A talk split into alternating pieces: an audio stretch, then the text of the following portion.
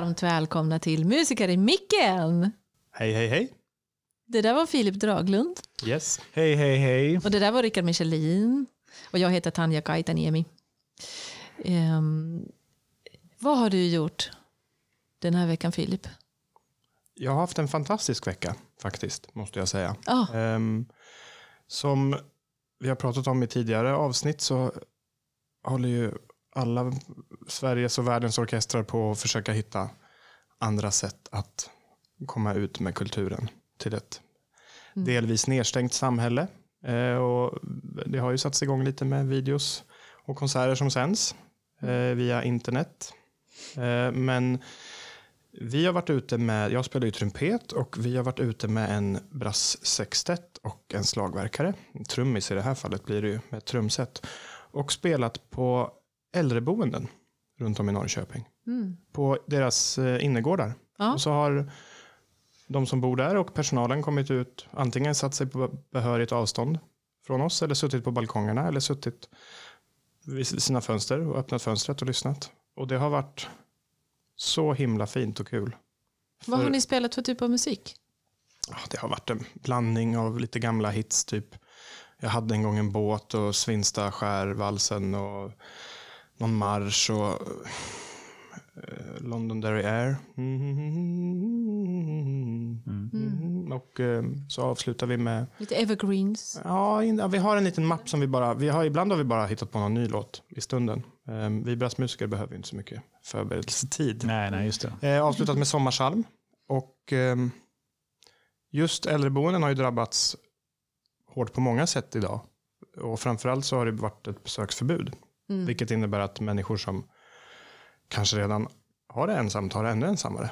Så av den anledningen har det varit så otroligt kul att få komma dit och spela. Och man ser hur mycket det betyder för människor. Det känns nästan tråkigt. Vi skulle bara spela 20 minuter på varje ställe. Men det har blivit 35-40 istället ibland. För att vi, man vill inte gå därifrån.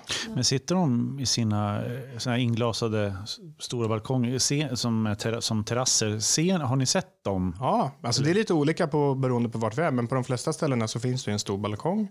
Och så finns det också separata rum. Och då kan folk bara öppna sitt fönster. Eller så kommer de ut och sitter en bit bort. Och på det andra stället, jag vet inte vart det var vi spelade någonstans. Eh, det var inte jättemånga som vi såg. Men efter vi hade spelat klart så kom det ut en man, en äldre herre, med, med, som grät. Och som prompt skulle skaka hand med oss alla. Och det kanske inte är det man borde göra. Men det var inte riktigt läge att och liksom han, han, men man, man såg vad otroligt mycket, just när vi, det var när vi spelade Sommarsalben, tror jag som han bara, det var så mycket känslor och minnen och vad det kan vara. Gud vad fint. Ja, men det, det är faktiskt superkul. Ja. Det, när man får ett så, när man sitter i en orkester och spelar, publiken är ju ganska långt bort och reserverad. Följer eh, gängse regler om hur det ska vara. Applådera här och där, kanske jubla lite. Men det, det, är, ju, det är lite, Här går det rätt in på något sätt. ja men här, alltså du vet, folk pratar med oss, kanske önskar en låt och är på olika nivåer av liksom hur, hur aktiva de är. Men det när den här krisen är över så hoppas jag att även andra instrumentgrupper och orkestern tar chansen och kanske någon gång testar åker runt och spelar när man kan vara inomhus igen. För brassinstrumenten tål ju lite regn. Idag var det så otroligt kallt och notställen blåste bort. Och det, nu, nu har jag precis kommit in här så det sticker i fingrarna av värmen som kommer tillbaka. Men, men det är ju Nej, men det, det är något fantastiskt att kunna få spela musik när man känner att det verkligen betyder så mycket Ja. för de som lyssnar. Jo, men det, vi, vi, för några år sedan så spelade vi ju på, vi har spelat på sådana köpcentrum och sånt där. Och, ehm, och då var det, då gjorde vi, vid ett, vid ett av de tillfällena så gjorde vi tre stycken eh, speltillfällen. Eh, Med, med, med någon, typ en kvart emellan någonting. Och då var det en äldre man som stod där med Clas Ohlson på sig i näven. Liksom så här, och, och eh, han var på alla tre. Och efter första, då kom han fram till mig och så sa Heter det han... inte att man är på alla fyra? Ja. Ja, du menar konserterna? Okej. Ja, men efter första spe, speltillfället då kom han fram till mig och frågade eh, när är nästa tillfälle? Ja, det är då och då. Hinner jag gå och göra ett ärende så länge? Ja, det är lugnt. Så vi, vi är här. Du kommer att höra när vi börjar. Så, så var han på nummer två han var på nummer tre. Alltså, det, det syntes verkligen eh, hur mycket det betydde Ja, ja eh, att få höra det här. just det. Att få komma nära och, och även kommunicera med oss. Det, Mm. mm. Men också avståndet. Alltså, visst sitter man på första rad i konserthuset på parkett, då ser man ju fiolerna hyfsat. Man ser deras strumpor och skor. Ja, precis. Men, men inte resten. Och när man, om man spelar i ett köpcentrum eller flera köpcentra, eh, då, då kan man ju verkligen se på de alla olika instrumenten. Och trumpeten tröm, tömmer kondensen på marken. Och Du kan nästan stå runt orkestern, Ja. på, beroende på eh, hur, hur vi sitter också. Man kommer ju väldigt nära. det finns en fantastisk bild från Konserthuset i Stockholm någon gång på, för länge sedan med någon pianist tror jag som var någon superkänd pianist som hade recital. Och det var liksom, de hade ställt upp stolar runt scenen, eh, på scenen runt pianot. Så att det satt folk överallt och det var bara som en liten ö i mitten. Mhm. Och det är något otroligt när man kommer liksom så nära en musiker som spelar. Mm. Så att man nästan eh, känner eh, svettstanken av ansträngningarna. Just Men det, det blir intimt på ett Ja, annat men sätt. scenen, som, scenen som lokal är ju väldigt speciell. Jag tycker det vore coolt att testa att ha eh, en konsertserie med något lite mer eh, kammarmusikaliskt kanske. Mm. Där man tänker sig hela man har scenrummet och så har man de som sitter i mitten. Och så sitter folk jättenära fast Mm. runt. Och så kan man också prata med, så att säga, med publiken mellan, mellan styckena. Eller sådär, att det finns kommunikation. Ja, visst. Det ska vara väldigt, det blir väldigt intimt om man ljussätter det snyggt och sådär. Ja, absolut. Vi gör ju det med barnen ibland. Alltså att de, Mm. när vi har förskoleklasser på besök i huset så dyker de upp två, tre förmiddagar och går runt i orkestern Just det. och får slå lite på slagverken. Och så, Mm. Min kollega, han är lite blyg. Så fort han ser dem så springer han iväg och så säger han Filip, spela Pippi. Okej. Men, men då kom, de får ju komma nära Ja, på ett annat sätt. precis. Och det gör nog intryck. Ja. Det är må- många av dem, just förskoleklassbarnen, har liksom kanske aldrig sett ett instrument live. Nej. någonsin, Liksom. Nej. Ehm, det, på tal om att eh, lyssna på nära håll. Eh, ofta så får jag frågan om vad min hund Miso tycker om när jag övar hemma. Kom, jag vet inte varför jag kommer att tänka på det, men, men, eh, men hon, hon brukar faktiskt inte typ hon verkar lite nonchig med det där. Hon, hon, liksom, hon reagerar inte ens när jag spelar.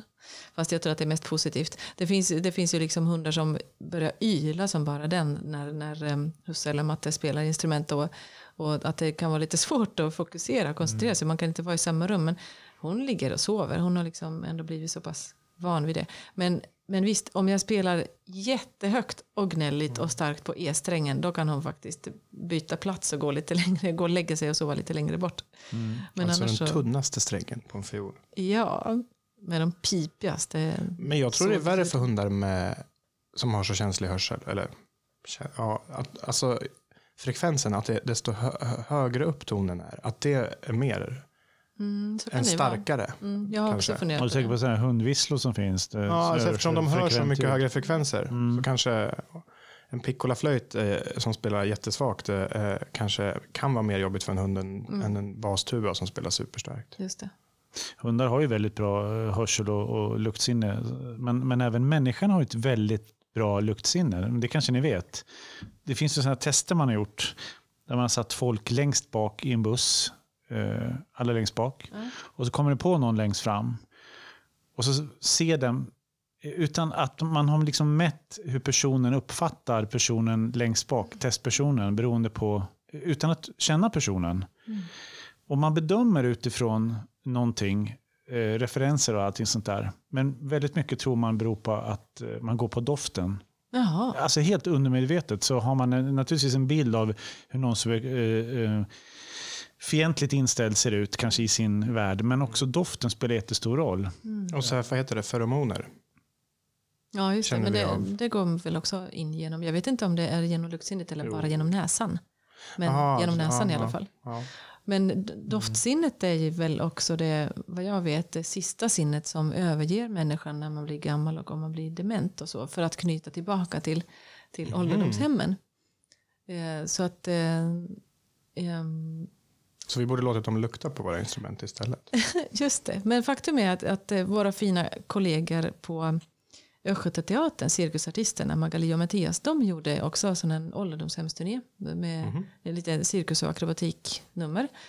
Och eh, för att det verkligen skulle ge någonting för alla, även om de som kanske har tappat synen och tappat hörseln och sådär, så hade de med sig, och för att även de dementa skulle få en liksom så här, åh, ett, så minnesbild, så hade de alltid med sig en popcornmaskin så att det, blev liksom popcorndoft. Wow, smart. Ehm, ja, för att väcka sinnena till liv liksom redan innan de börjar. Och så. Det tyckte jag var så himla fiffigt uttänkt. Mm. Ja. Ja. Ja. Men det är intressant hur sinnena alltså fungerar. Ja, Om man, går runt, om man går på stan och så helt plötsligt kommer man förbi något ställe och så känner man doft av mat. Det kan vara väldigt svårt att placera vad det är för mat man känner men man får väldigt snabba associationer till eller så känner jag i Ja, alla fall. Jag, ja. kanske, jag kanske är helt galen och fungerar. det kan trigga igång Och så börjar man komma ihåg, men det här, nu tänker jag på en plats eller Ja. en färg eller någonting som man har, eller en person. Ja. ja mm, som kanske har lagat. Det kan ju vara vad som helst. precis. Ja, Mm. jo. Men även doftminnen, när man tänker tillbaka på någonting. Man var där och där då och då. Och så tänker man att jag åt det och det och eh, så känner man på något vis hur det var. Mm. Jag minns doften när jag öppnade min flygel hemma när jag var liten. Mhm. Ehm, Så här, Ja, i min- Vanissa-aktigt. Ja, men det var den här gamla, det var t- det, det, Trä. trä och lite så här damm Mm. och metall. Just det. Den var extremt ostämd. Och så hör du från, Det köket, luktar inte så hör du från köket, stäng flygen omedelbart. och så gick du till trumpeten istället och här sitter du idag. Ja, Ja. just Ja, det. det var en himla tur Och så, att stängde så det började. Ja, precis. Hur säger man eh, stäng, stäng flygen omedelbart på polska, Filip? Du som har en polsk mamma. Zamknij fortepiano natychmiast. Vad roligt. Flygel på polska är fortepiano. Alltså fortepiano. Fortepiano, aha, Alltså, okej. ja, som Gissa vad flygel är på finska? ehm, tänään juhlitaan. Eh, nej. Vadå, var, chansar du nu eller? Ja, men jag kan chansa mer. Nej. nej, tänä juhlitan betyder idag firar vi. Typ. Jaha. Eller idag- idag festar vi. Nej, flygel heter naturligtvis flygeli på finska. Vet ni vad eh, tomatketchup heter på finska? Du får inte svara Tanja. Nej. Nej, jag vet. Gissa. Ketchup. Tomat, tomat i ketchup i. Ja, det var Ja. ja. Men eh, Filip, förutom att du har spelat på eh, gårdar och sånt där så du håller ju också på en rusten lägenhet vet jag. Har du gjort det? Mm. Jag håller på för fullt. Ja. Eh, Och målar. Mm. Och gör saker som jag... Jag har tyvärr en benägenhet och tro att saker går mycket snabbare och lättare Men än vad de gör. Det har väldigt, väl alla som renoverar? nej, men jag är tidsoptimist Jaha. extremt Okej. på allt. Ja, men det här, alltså, och ibland stämmer det. Den här låten kan jag lära mig på tio minuter. Ja, okej, en kvart. Men, men, så här, ja, men det borde inte ta mer än två, tre dagar och eh, byta list och måla om och, och bla bla bla. Och sen tre veckor senare så, så, så kan man knappt gå in i lägenheten för det är skräp överallt. Ja, men det är alltid när man ska rusta, då, det, det är inte bara... Alltså du börjar med en grej och sen så blir det en grej och så blir det en grej och sen så... Det, det är ju alltid så. Eh, Jag har ägnat veckan åt, jag har haft frostsprängningar på vår husgrund. Aj då. Vad betyder, vad betyder det för en Ja, oinsatta? ja, men det kommer in fukt kan man väl säga i grund eller bakom färgen och så, och så, så spräcks putsen. Liksom. Det, det kan vara så att det blir små så här bubblor. Och bubblorna måste man skrapa. Målade du inte bättre Nej, grundarbetet? men jag gjorde, senast jag gjorde det var kanske sju år sedan och då Alltså tyvärr så använde jag ett putt, eh, en, en, eh, ja, en lagning, ett spackel som innehöll cement. Det skulle jag inte ha gjort eftersom det är, det är kalkputs. Eh, Så nu har jag liksom skrapat grunden och det är inte jättekul. Alltså. Det är några väldigt fula hål. Men nu så fort det blir lite varmare så ska jag spackla igen skiten. Alltså. Men det, Mm. det är inte så roligt att se. Nej. Men måste, du, måste du slipa ner det först? Nej, man knackar, man, man öppnar själva hålet. Liksom så, här, så knackar man re- rent så mycket man kan. Så att det, och sen så ska man försöka få bort all, all damm. Det, det måste vara rent så att när, sen när man slänger på eh, spacket så ska det liksom fästa. Så att det inte är massa lösa partiklar och sånt där. Mm. Men sen blir det målat och sen till slut blir det klart. Men eh, det är så här tråkigt. Så du bor i ett stenhus? Nej, Men det finns puts på det? Liksom. nej men grunden, grunden är oftast Ja, den, putsad. just det, den första biten. Förr, förr var det så, det är ett gammalt hus. Så att, Jag är eh, stadsråtta så för mig är det så här. Ja, Jag förstår inte sånt där. nej. Nej. Eh, jag fick eh, tre stycken jättefina tomatplantor av en kollega och hennes fru. Och har faktiskt fått små tomatbebisar. Jag tycker det är jätteroligt. Fast jag, har, jag är verkligen inte, har inga, vad heter det, gröna Fingrar. fingrar.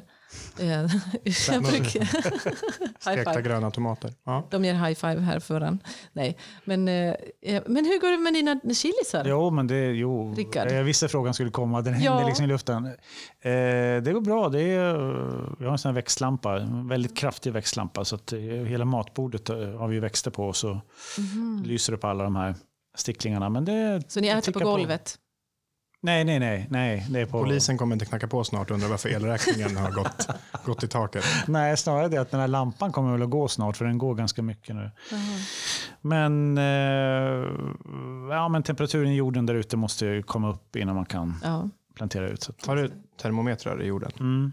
Jag, får, Jaha. jag, jag för liksom statistik, eller jag kollar var, varannan dag kan man säga. Men det har inte hänt mycket nu. Alltså det, är, det är 10-11 grader hela tiden. Så att inte, Okej.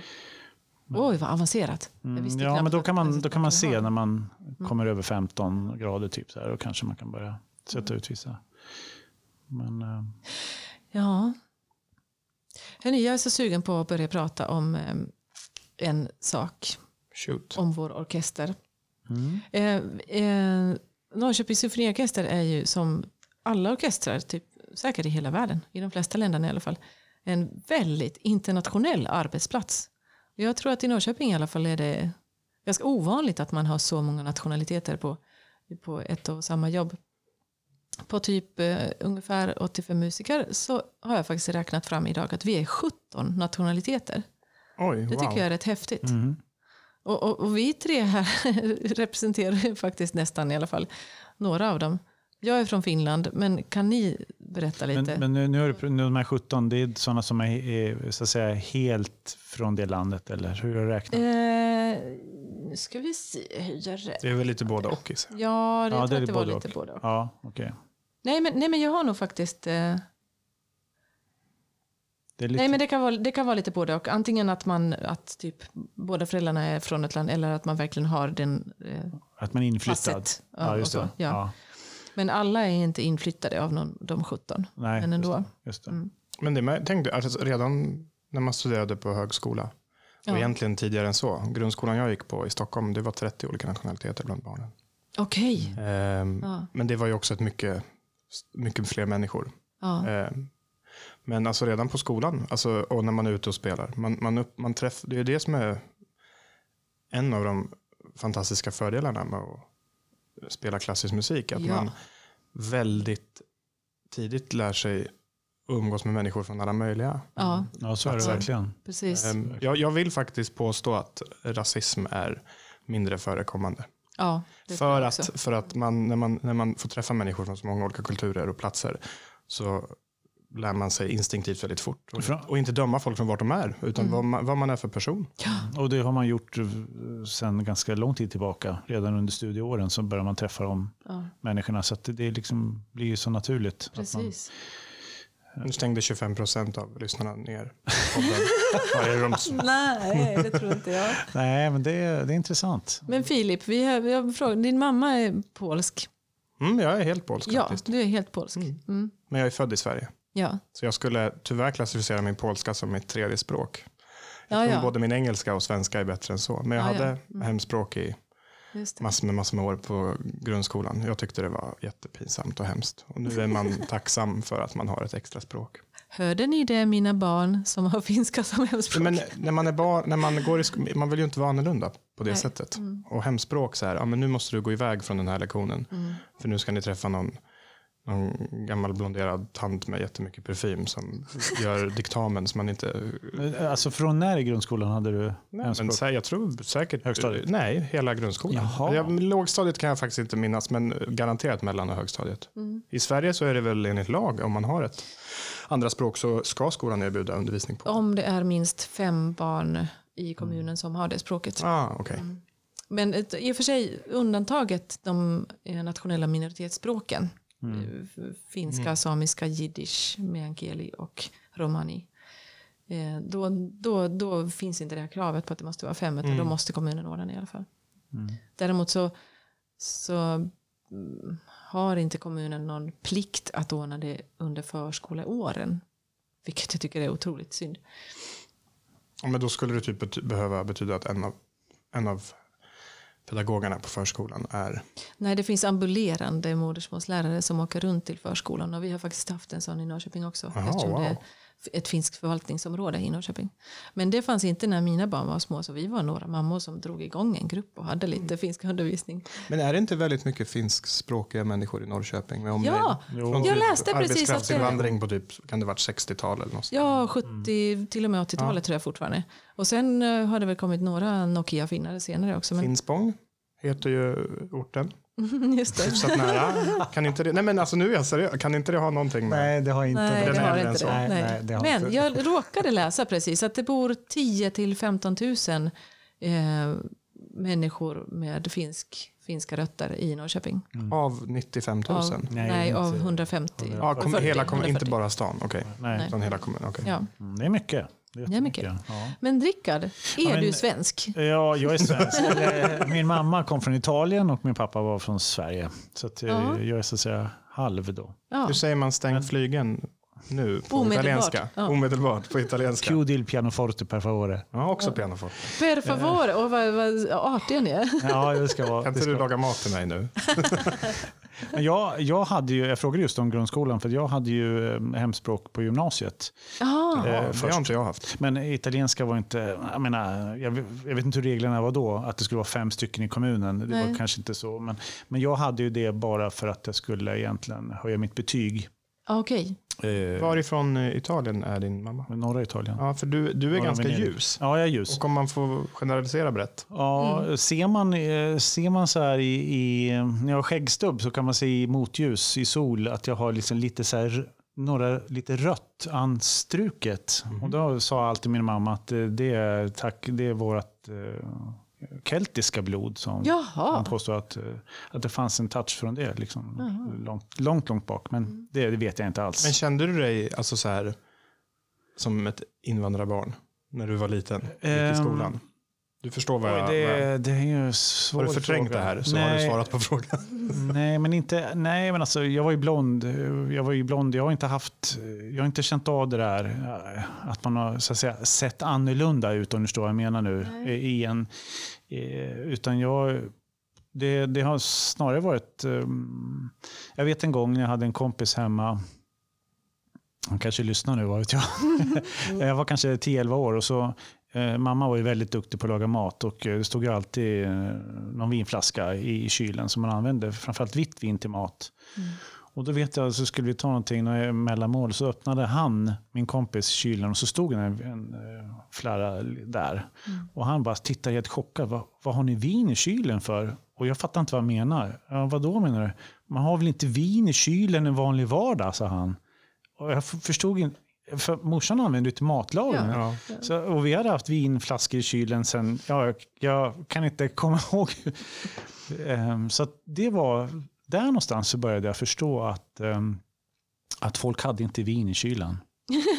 Och, Nej, men och, det- att, och att du är uppvuxen på ett sätt i den italienska kulturen också. Ja, alltså vi åt ju mycket italiensk mat hemma, men faktum är att när jag tänker på det så här eh, som vuxen så, alltså hon gjorde ju jättemycket, jag växte upp bara med min mamma då.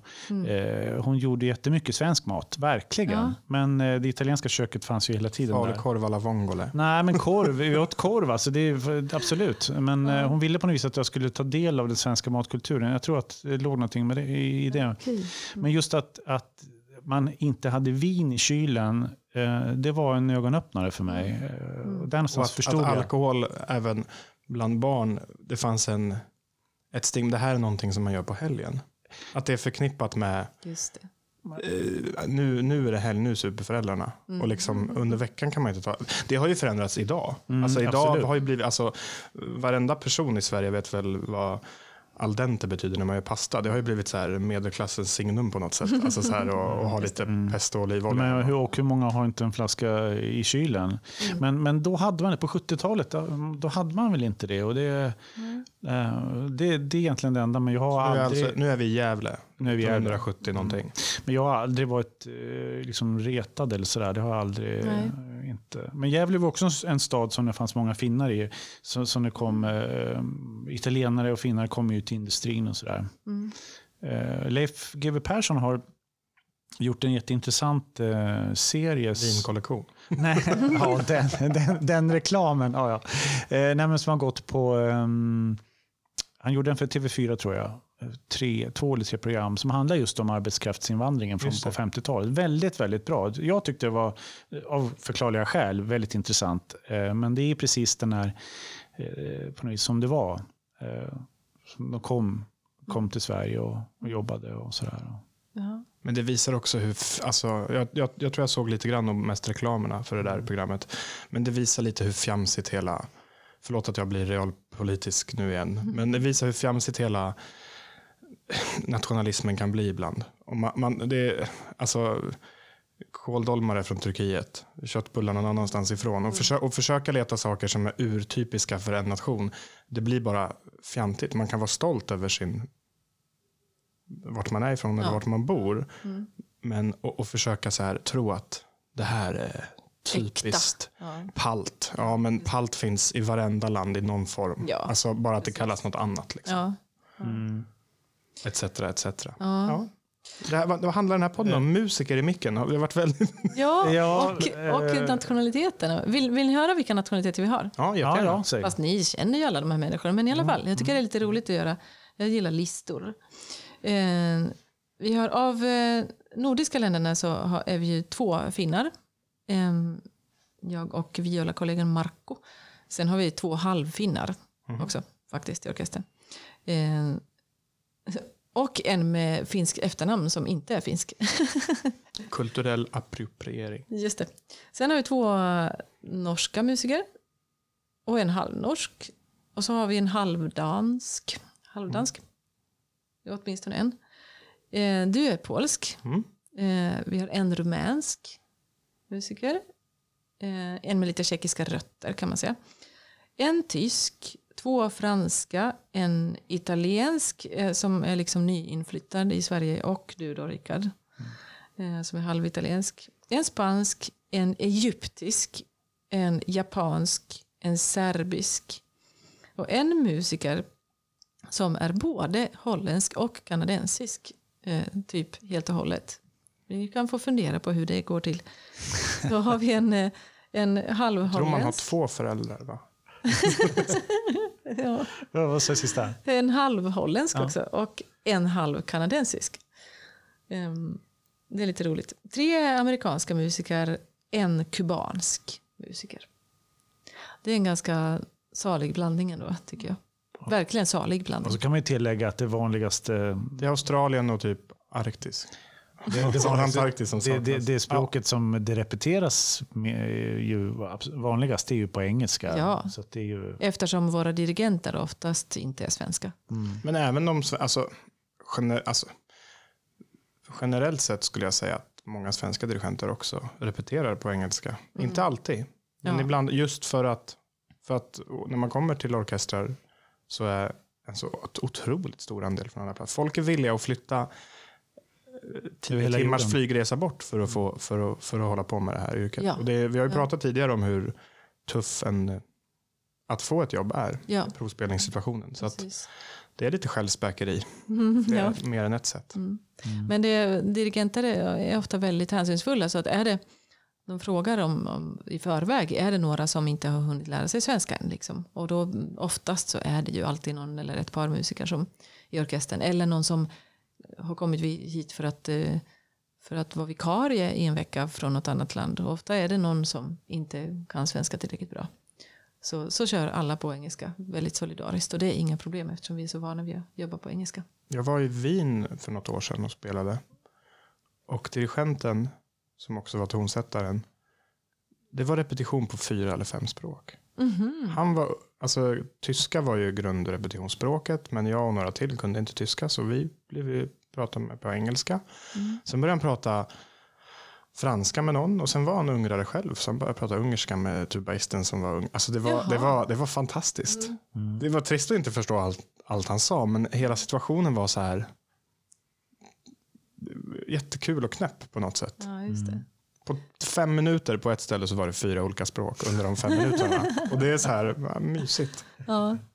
Och sen har vi då Panola som ofta när han kommunicerar med orkester använder, Som är dirigent alltså? ja, Ja. precis, eh, en finsk dirigent som, som använder eh, ord från flera olika språk i samma mening. Men bara sådana här ord som alla musiker känner till och kan. Liksom. Eh, Det är också lite intressant fenomen. Men eh, jag hörde häromdagen att Google har kommit med en, eh, en ny uppfinning. Den där som översätter i Ja. realtid? Ja, Ja. just det. Ja, När man, när man filmar eller fotar. Eller? nej, men man, Eller- man sätter, Jaha. man fattar det som en snäcka i örat. En som en grej i örat. Så kan den översätta det som sägs Är det sant? Jag pratar Det har jag missat. svenska med dig Ja. och då hör du allting på finska i ditt öra om det så att du inte förstår svenska. Ja, okej. Men alltså med tanke på dålig Google app översätta text så tror jag att Ja. deras logaritmer behöver Herregud. några år på sig. Och, men det, är ändå fan, det blir ju som i Star, eh, i Star Trek när de hade den här communicator som det. de kunde. Ja. Det är, nu är vi där nästan. Ja, Mm. ja. Ja, det är väldigt speciellt. Eh, Det gör, ju, det gör ju tolkarnas jobb på något vis överflödigt. om Man ska, Ja, just det är väl det som är... eh, Apropå eh, tonsätt, alltså dirigenter när de använder olika språk. Vi, hade, vi har ju en rysk dirigent som brukar återkomma, Jurovski, Mm. som kommer hit ibland. Och minns ni när han var här förra eller förra, förra gången? Då rep, repeterade vi något ställe och så blev det lite, det var lite otajt i, i orkestern. Och så tittade han ut över stråket. This is not absolut caprice. Och va?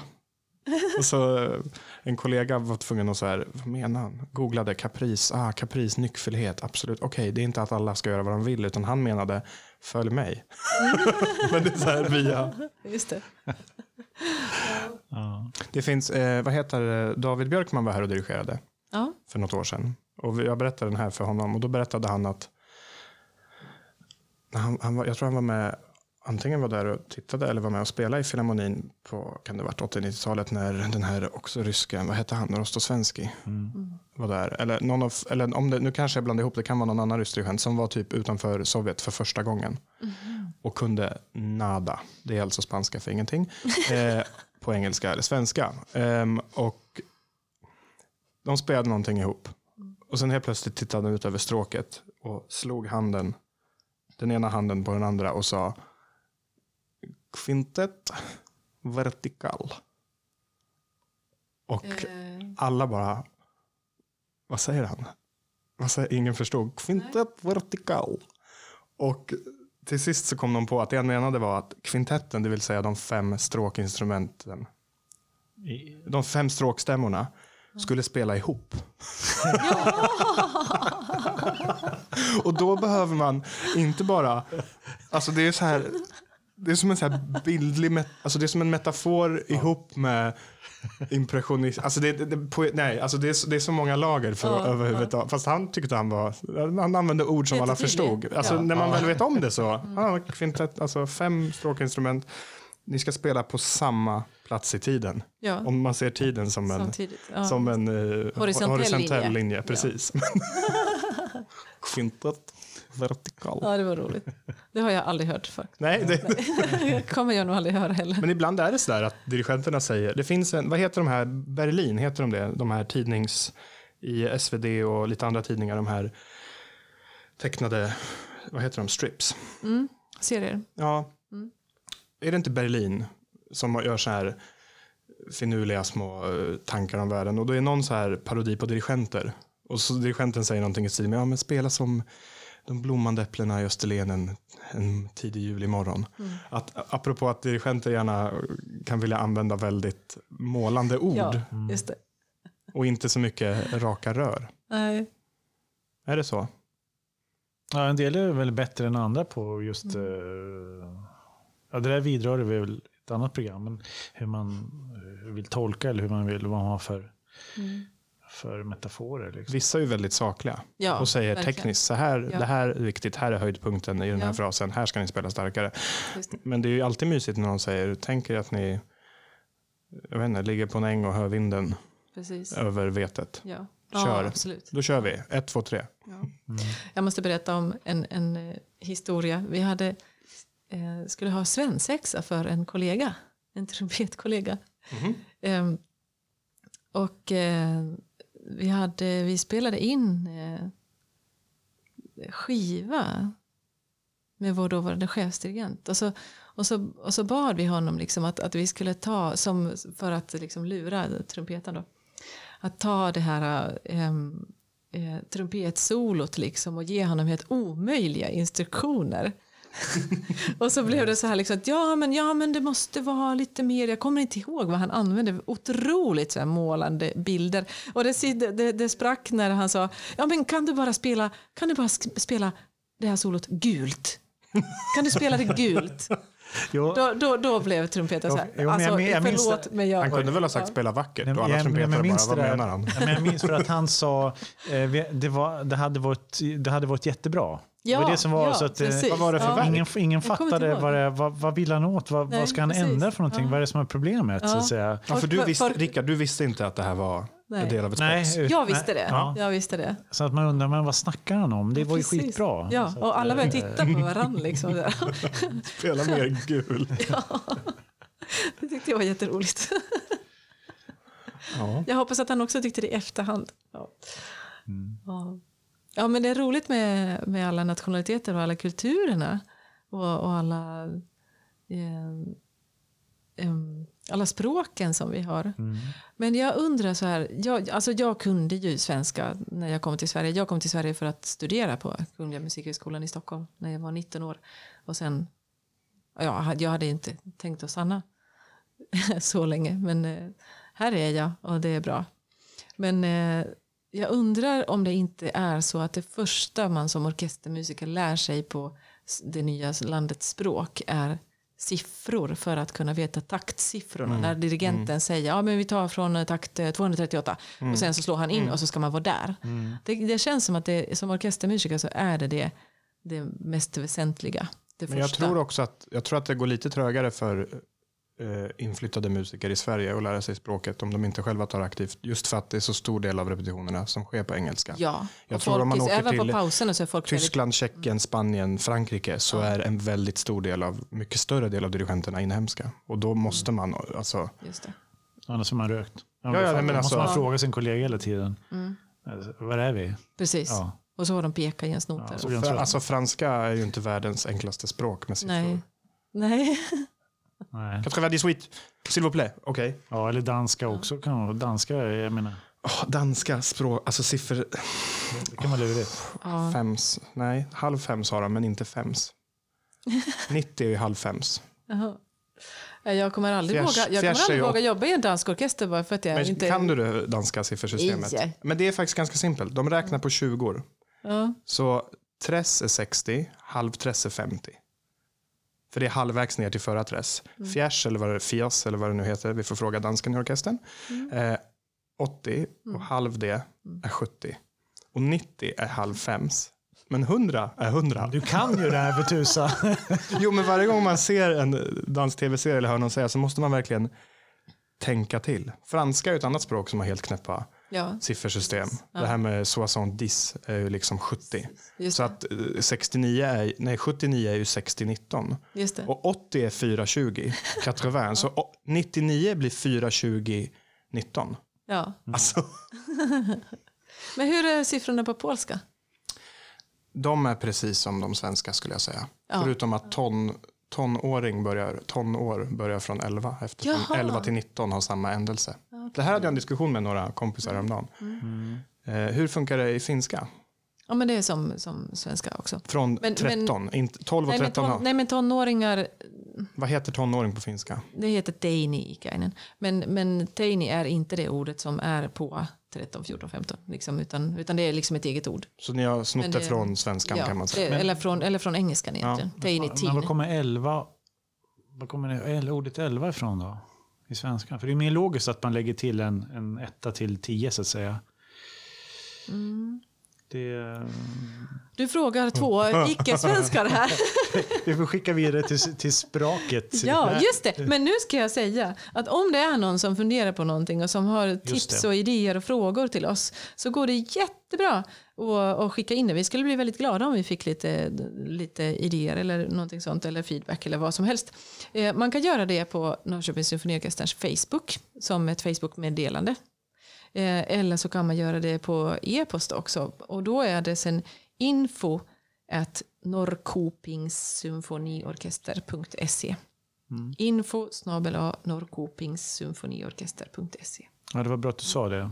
Mm. det vi tänkte vi skulle... Ja, Så då har ni möjlighet att ställa frågor i- lite indirekt. Ja. Eller förklara för oss vart lyssnar. 11 kommer ifrån. Ja, precis. exakt. kan ni göra. Ja, eller förklara för oss hur det här med hundens hörsel funkar. Om det stämmer, om det stämmer att de ogillar. Ja, så kom in med alla idéer. Heter, idag så är det så att vi sitter med faktiskt lite eh, ny apparatur här. Det är väldigt roligt. Eh, som är något mer avancerad. Vi kommer lära oss mer om den över tid. Men bland annat så kommer vi kunna kanske spela lite ljudklipp och sådana saker. Det föranleder mig att eh, komma in på en grej som jag eh, hörde häromdagen. Eh, att Snyggt där, som en, som en väderpresentatör i tv så här, försökte... Nej, men det här, det kanske har hört det, att eh, en forskare på KMH, eh, Eva Boiner Horvitz, eh, menar på i sin forskning att, att om man gör, lyssnar på musik eh, som man själv har bestämt, typ spellistor eller sådär, då ger det samma, eh, producerar det oxytocin precis som det gör när man berör någon. Är det när man blir sant? berörd, alltså, Alltså rent fysiskt, fysiskt ja. berörd. Jaha. Eh, därför att man får, ja, man, Du får det gensvar du förväntar Ja, precis via den spellistan eller den musiken jag, jag väljer själv att höra. Och det är ju väldigt intressant. Verkligen. Det, det, det gör ju på något vis att det här med ni vet, musik på recept, lite den Ja, grejen, det. eh, blir högaktuell. Mm. Fast Ja. borde inte det här innebära att en person som är extremt empatisk och extremt velig och en sån här high sensitive person borde känna så på all musik? Även den man inte har valt själv. Var är Filip funderar ljudet?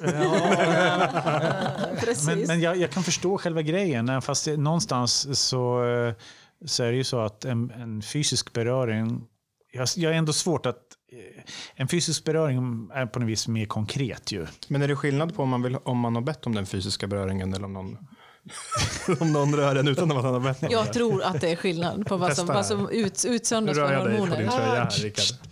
Känner du oxytocinet flöda? Nej, tyvärr inte. Men, eh, men, man, men tänk själv, eh, när man, musik som man själv gillar och som man lyssnar på eh, är ju, ger ju stor tillfredsställelse. Så, så är det bara. Men hur är det Men när man gäller, spelar? gäller det poddar? Som man, nej. Jo, fast musik, jo, om man lyssnar på avsnittet om och om igen. Så att man kan det. Men musik har ju, om man väljer en låt själv så har man ju antagligen hört den förut. Det måste ju ha med det att göra.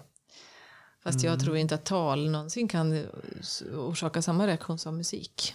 Varmt välkommen. Ja. ja, Men är det inte dags för en ja, kör.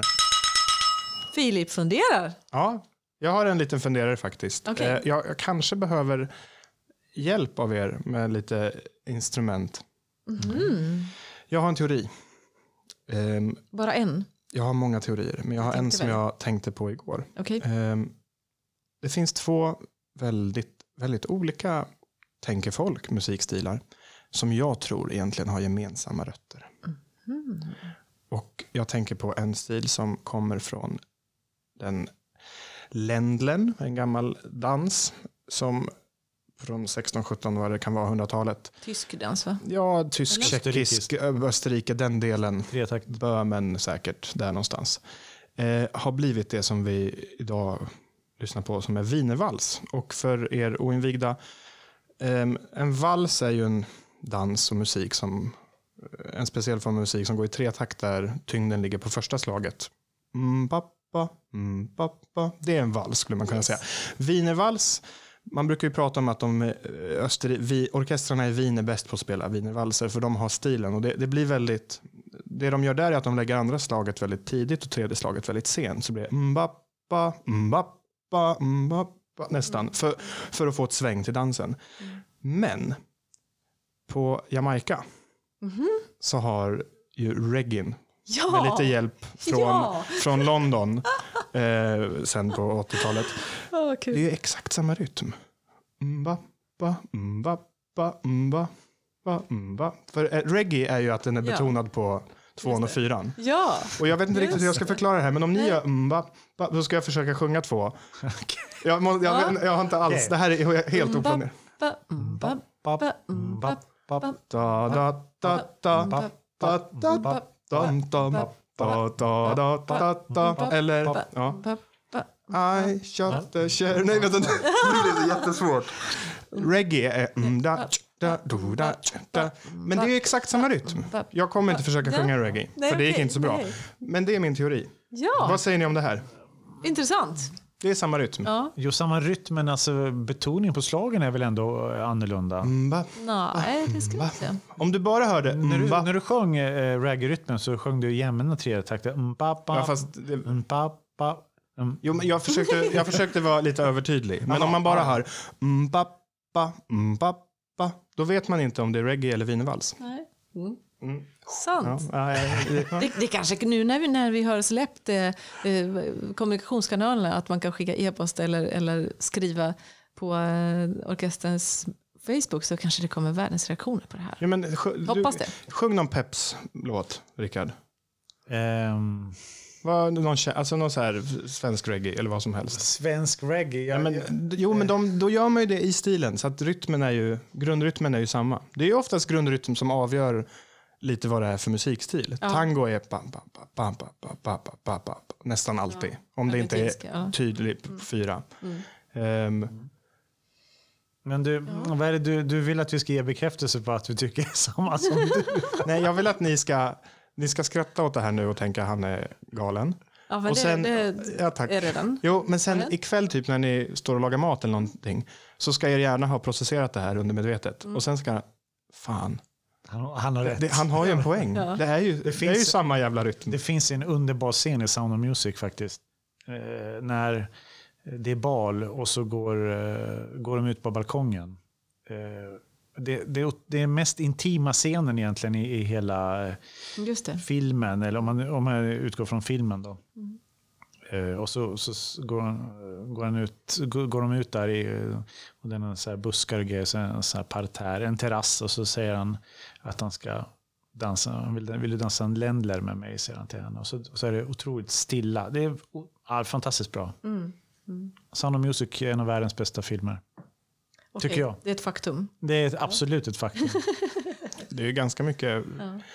låtar och sånger ur den som Ja, håller i sig. Verkligen. Verkligen. ja. Ja. Det, är, det, är, det är bra tips för er som inte har sett den. ja men alltså... Vad är den här- från? den- 30-tal kanske? Den här podden handlar ju mycket om eh, symfoniska världen. Nej, det måste vara efter. efter den. Men eh, musikal är ju ett ämne vi skulle kunna Just prata om någon gång. Det finns Ja. ju hur mycket som helst. Jag, jag kommer att eh, ta upp just Sound of Music i en framtida Tanjes-trubbel. Mm. Jag ska inte avslöja mer. Men, eh, men En liten teaser komma. här Ja, en Ja, det kommer. teaser. Ja. Mm. Ni får fortsätta lyssna och ni får fortsätta komma till den här studion med mig, Rickard och Filip. Så ni får reda på vad det var. Mm. Just det. Mm. Ehm, förutom att det skulle vara jättetrevligt om vi fick frågor och eh, tankar och allt möjligt Mm. från er lyssnare så får ni gärna komma med förslag på gäster. Ja, Vi hade ju förhoppningsvis, eh, nej, ja i förra avsnittet Mm. Eh, om tekniken fungerar som den ska så hade vi vår första gäst och förhoppningsvis har vi en till gäst väldigt snart. Men om ni, det är någon speciell ni tänker på, gärna någon som vi kan få tag i och gärna någon som finns i närheten. Donald Trump ska vara med. Vi löser det. Vi löser det. Ja, Vi bara pratar med chefen. Men det skulle vara kul att typ bjuda in någon eh, lokalpolitiker eller någonting någon gång. ja Precis. just att prata lite om orkestern och Absolut. kultur. just det. Mm. Mm. Det skulle man kunna göra. Ja, vad säger ni medmusiker? Gå in och titta på konserterna. Ja, Som, alltså vi har ju precis skaffat ett eh, hyrt ett videoinspelningssystem som eh, våra otroligt hårt arbetande medarbetare försöker lära sig. Mm. Och jag tycker man ser hur mycket bättre det blir varje gång. Mm. Och eh, det kom ut en konsert precis eh, med en barockensemble från orkestern. Mm. Och det kommer komma ut både det ena och andra. Och eh, passa på och njut av vad som egentligen är en form av klassisk livemusik. För att jag tror, de har inte spelat igenom programmet mer än en eller två gånger. Och Nej, vi, har, vi vet inte riktigt hur man klipper den. Så att det är faktiskt ganska live. Mm. Men man kan lyssna på den när man vill. Jo, men det, vi, eh, orkestern spottar ut sig mycket olika grejer nu med Ja. ja. ensembler och allt möjligt. Så att, eh, det finns mycket att ta del av. Och vill man se mig ehm, göra väldigt oväntade saker eh, och spela fiol så kan man även kolla på Östgötateaterns hemsida på nycirkusföreställningen The Last Fish. Ja, just det, för den Ja, finns ny- ute på ja, video nu. Den finns ute Nej, men det-. Har ni spelat in en av Det är föreställningarna? premiär ju på... Alltså, man kan se den... Det är väl inte än? Vilken dag är det? Jo, den ligger, den ligger Men ute. är det, är det en av de tidigare, robot. Ja, tidiga det- föreställningarna ja. inspelade?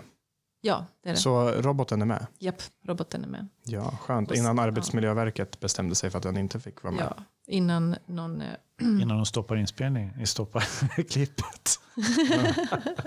Ja, så det är vårt tips Ja. till er Ja. alla. Precis, Ja, men tack för att ni lyssnade. Ehm, vi hörs snart igen. det gör På vi. återhörande. På återhörande. återhörande. Tack Ja. italienare. Ciao, ciao. Ciao, Yeah.